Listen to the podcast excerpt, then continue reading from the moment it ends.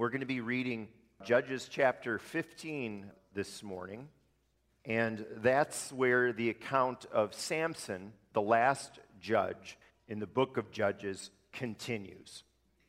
Um, I'm going to back up just a couple verses to remind us all where we were a couple of weeks ago. Samson had insisted on marrying a Philistine girl against the wishes of his family, against God's wishes, because the Philistines were unbelievers. They married. He told a riddle and made a bet with the 30 groomsmen. She got to the answer of that riddle, betrayed Samson to her people. Um, he was very angry about this, and so angry with her that we read at the end of 14 burning with anger, he went up to his father's house. So he didn't stay with the wife he just married. And then Samson's wife was given to the friend who had attended him at his wedding. And apparently, Samson didn't know this because here we start uh, at chapter 15. Later on, at the time of the wheat harvest, Samson took a young goat and went to visit his wife. So he didn't know about this. He didn't bring chocolates, didn't bring a bouquet of flowers, a young goat. Went to visit his wife, and he said, I'm going to my wife's room. But her father would not let him go in. I was so sure you thoroughly hated her, he said, that I gave her to your friend. Isn't her younger sister more attractive? Take her instead. And Samson said to them, This time I have a right to get even with the Philistines, and I will really harm them. And so, crazy stuff here. He went out, he caught 300 foxes, could have been jackals who tend to run in packs more than foxes. Uh, it's kind of a similar word in Hebrew. Foxes and jackals had long tails. So he went out and caught 300 foxes and tied them tail to tail in pairs. He then fastened a torch to every pair of tails, lit the torches, and let the foxes loose in the standing grain of the Philistines. He burned up the shocks and standing grain together with the vineyards and olive groves. And when the Philistines asked who did this, they were told Samson, the Timnite's son in law, because his wife was given to his friend. And then so the Philistines went up and burned her and her father to death. Samson said to them, Since you've acted like this, I won't stop until I get my revenge on you. And he attacked them viciously and slaughtered many of them. And then he went down and stayed in a cave in the rock of Etam. The Philistines went up and camped in Judah, spreading out near Lehi. And the men of Judah, that's one of the tribes of Israel, asked, Why have you come to fight us? We've come to take Samson prisoner, they answered, to do to him as he did to us.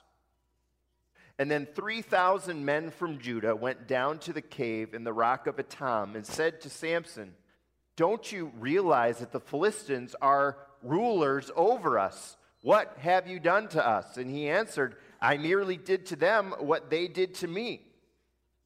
And they said to him, We've come to tie you up and hand you over to the Philistines. Samson said, Swear to me that you won't kill me yourselves.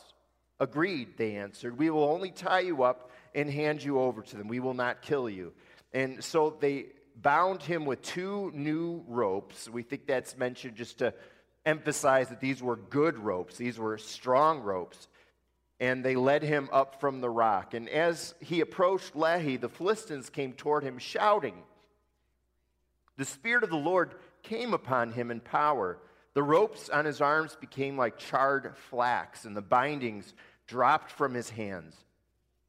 Finding a fresh jawbone of a donkey, and it being fresh would mean either the teeth were still in that jawbone, so they'd be very sharp, or fresh, just meaning this is still a really strong jawbone. It has not decayed. Finding a fresh jawbone of a donkey, he grabbed it and struck down a thousand men. And then Samson said, With the donkey's jawbone, I have made donkeys of them. With the donkey's jawbone, I have killed a thousand men. And when he had finished speaking, he threw away the jawbone, and the place was called Ramath Lehi. Because he was very thirsty, he cried out to the Lord, You have given your servant this great victory. Must I now die of thirst and fall into the hands of the uncircumcised? And then God opened up the hollow place in Lehi, and water came out of it. And when Samson drank, his strength returned and he revived. So the spring was called En Hakkore, and it is still there in Lehi. Samson led Israel for 20 years in the days of the Philistines.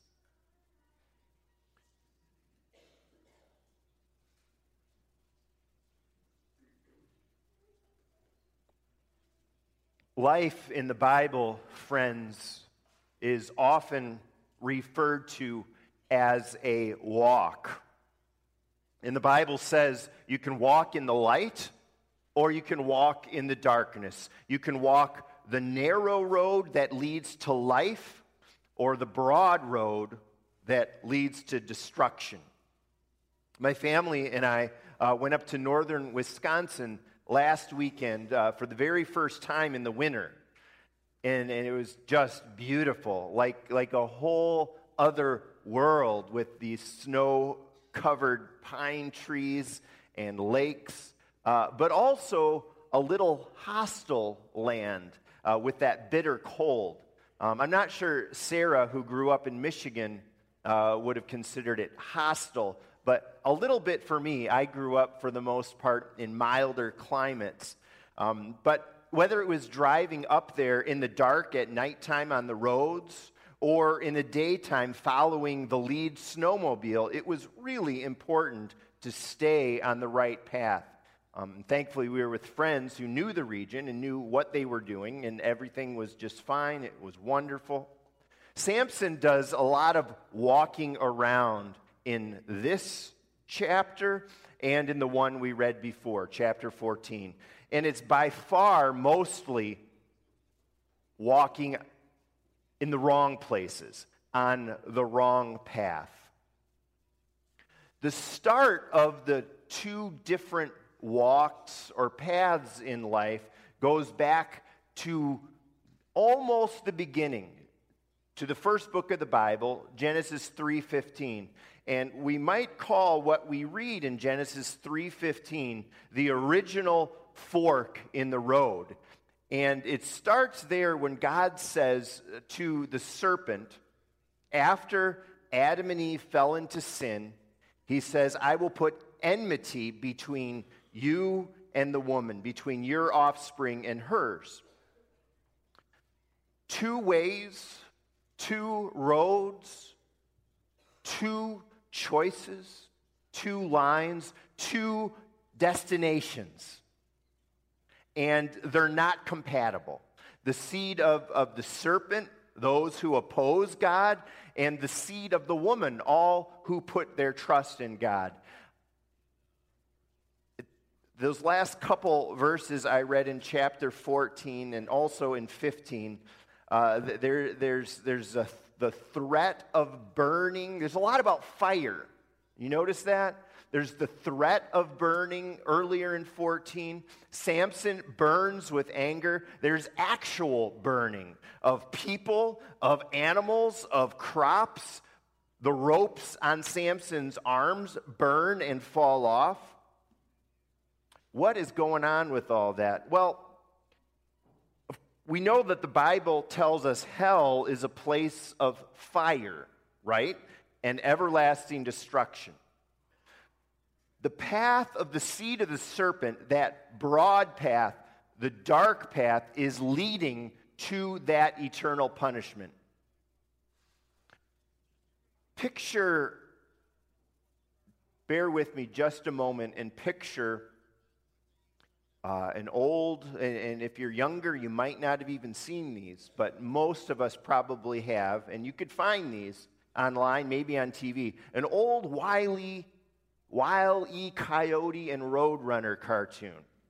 You know how those goes? The coyote's always trying to get the Roadrunner, but he never does. The Wile Coyote never wins. His weapons of choice are anvils and sticks of dynamite. But he never gets that, that roadrunner. Sometimes the fuse for the dynamite that he lays to trap and blow up the roadrunner is a really, really long fuse, right? When sin came into the world at the fall, we might say that a very long fuse was lit of sin and disobedience. And that fuse burns all through history. And the Bible says that at the end of time, that path will end in the lake of fire, and God will defeat his enemies. Our verses are showing a major problem they're showing us God's people walking on the wrong path. Worse than that, Samson is. And as a judge and as a Nazarite, remember that? His standard was to be higher.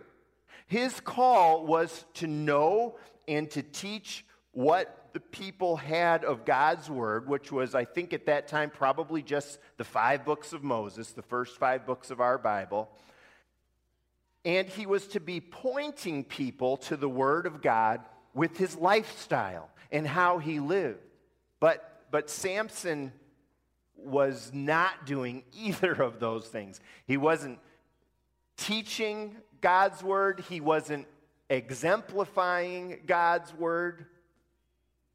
But of course, when we think of Samson and what he was doing, God's people at that time, uh, we're no better. We walk down that wrong path. We sin. Fire can look so attractive that we get drawn to it. But we know from experience every time we do, we get burned. And that happens when we get too close to the world and when we buddy up with the culture that is not walking in the light. Uh, there are a couple examples of how that happens in our verses. Uh, we see uh, this revenge and payback, right? Samson gets at the Philistines, the Philistines get back at Samson, Samson gets back at the Philistines. It, it's, a, it's a totally a revenge and payback culture. Someone hurts me, I got every right to hurt him back and get him good. And that was not how God wanted his people to live. He wants us then and now to forgive, to seek restoration wherever that's possible. In the covenant book, where God gave his people direction, God says in Deuteronomy 32 35, It is mine to avenge. I will repay. Samson had no business doing what he did, punishing. It was a personal vendetta, it was not God's will. God says no to that. But Samson was walking around and, and hanging around the Philistines. And so, of course, he started living like them. The other thing we see here in terms of uh, living like the world. Um, there's this really odd stuff, right, going on with nature. Like, what is that about? The, those poor foxes. It's just a horrific scene. Um, earlier, that tearing apart of a lion, using a jawbone of a donkey to kill, the destruction of these crops. And what, it, what it's like is is like the cultural mandate, and I'll explain what that is. The cultural mandate has been turned upside down. In the beginning, God gave people a mandate, direction, right, to rule over his creation, to care for it, not destroy it. And the book of the law said, even in wartime, you don't destroy the trees. And yet, Samson burns the trees, he burns the crops, he burns the vineyards, which would cause a food shortage, even against the very worst of God's enemies. And, and God called Israel to fight the enemies in Old Testament times, right? But even against the very worst of enemies, God didn't want his people to do that because we're called to care for creation. Samson and all God's people then were playing so much with the fire, they were so often on the wrong path that there was a real possibility of them losing their way altogether. They, they didn't even recognize the threat of living with godless Philistine people. They wanted to keep peace with them, uh, to the extent that we read that the men of the tribe of Judah come out to Samson and hand him over to the enemy. They're like, Don't you realize that the Philistines are in charge of us? Why are you stirring up trouble? God's people were called to resist God's enemies, resist the world. But there's none of that resistance here. They've just given up They've given in. There's no fight against evil left in them. God had established enmity between the two lines, the seed of the woman and the serpent. And Israel has forgotten that. And when, when you do that, uh, uh when you cozy up to the world for too long, what's going to happen is you're going to get lulled to sleep and you're going to miss the danger of walking on that path, walking along the fuse. And I think of us today and how we can do this when, when we uncritically go right along with the culture and their gods of power and pleasure, the gods of success and sports. Uh, fitness has become a god, and fashion and beauty and our wealth and our health, when we uncritically latch onto those things and make them gods in our life, we're playing with fire. How about you today? Where are you dancing along the fuse? God then sometimes in our sort of lethargy allows stuff to happen to wake up his people. I think, was it a month ago or, or three weeks ago when that New York State late term abortion law was reported in the news? And Sarah and I read it and we were just horrified. And I know as Christians we all were. But, but God will use those sorts of things to jolt his people, to wake us up. Hey, guess what, Christians? The world is not your friend. There's a difference, a stark difference between God's values and therefore your values and the world's. Don't forget it. Wake up. God needed his people to realize that about the Philistines because they were putting up no resistance to sin.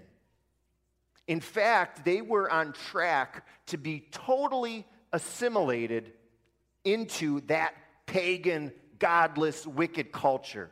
Uh, the line of the woman, which was going to lead to Jesus coming, was in danger of being wiped out completely. In a generation, maybe two, Israel would have been totally swallowed up by the Philistine people and culture and values. God's people would have been gone. And so these were very desperate times, desperate times for God's children. But thankfully, in desperate times, you know what? God goes to work. And at the end of the chapter, we read about the Spirit of the Lord for the first time in these verses. He comes in with the solution. And we need him to do that every bit as much in our lives. When, when, when you or I wake up one day and find ourselves, our household, our family, our churches, perhaps getting too cozy with the world. And we can go so far down that path uh, that, that we can be in danger of not finding our way back to God's path. But God. And those are maybe the most comforting words in all the Bible. But God. Uh, we get them in a number of places. Uh, one is Ephesians 2. Listen to this. You were dead in the trespasses and sins in which you once walked, and you were by nature children of wrath like the rest of mankind. But God, being rich in mercy, because of the great love with which He loved us, even when we were dead in our trespasses, made us alive together with Christ. Here at the end of, of chapter 15 is one of those but God moments. All of this, after all that we read, God's Spirit comes in. And He comes in to do two things. One, to spark us to resist the enemy, to spark us to see the difference between God's ways and the world ways when we forget. Uh, he, he wakes us up so we resist when we've been asleep, when we've been giving in. And, and, and this spark of the Spirit, it makes us watch where we walk.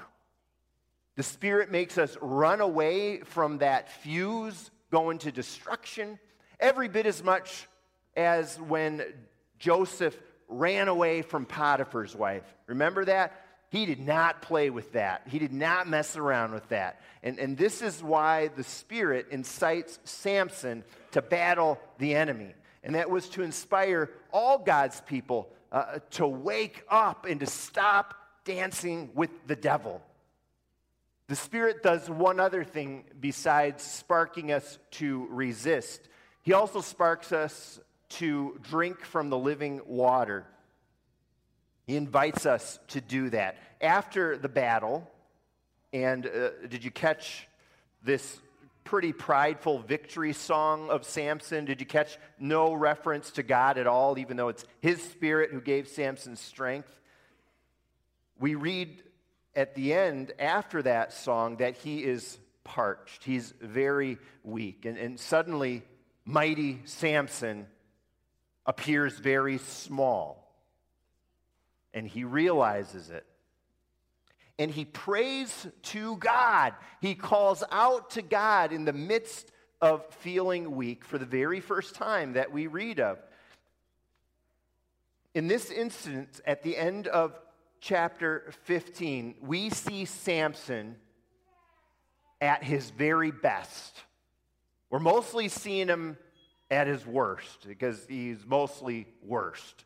But we see him at his very best. He's realizing here that he's an instrument of God, that he's very weak on his own, and that he needs to put his trust in the Lord.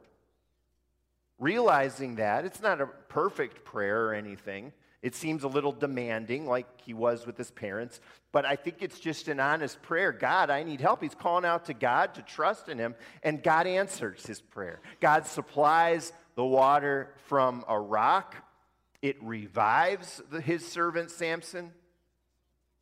Do you know that you and I, that we're at our best in that situation too? When we realize all of what Samson has just come to realize that uh, we can't handle our lives on our own, whatever stuff we got to deal with. We cannot handle it on our own. We're not in charge. We're not in control. We're very small. We're very weak.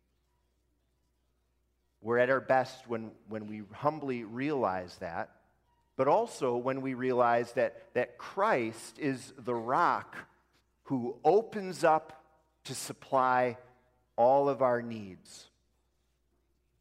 If that one fork in the road that we are talking about is a long fuse to destruction.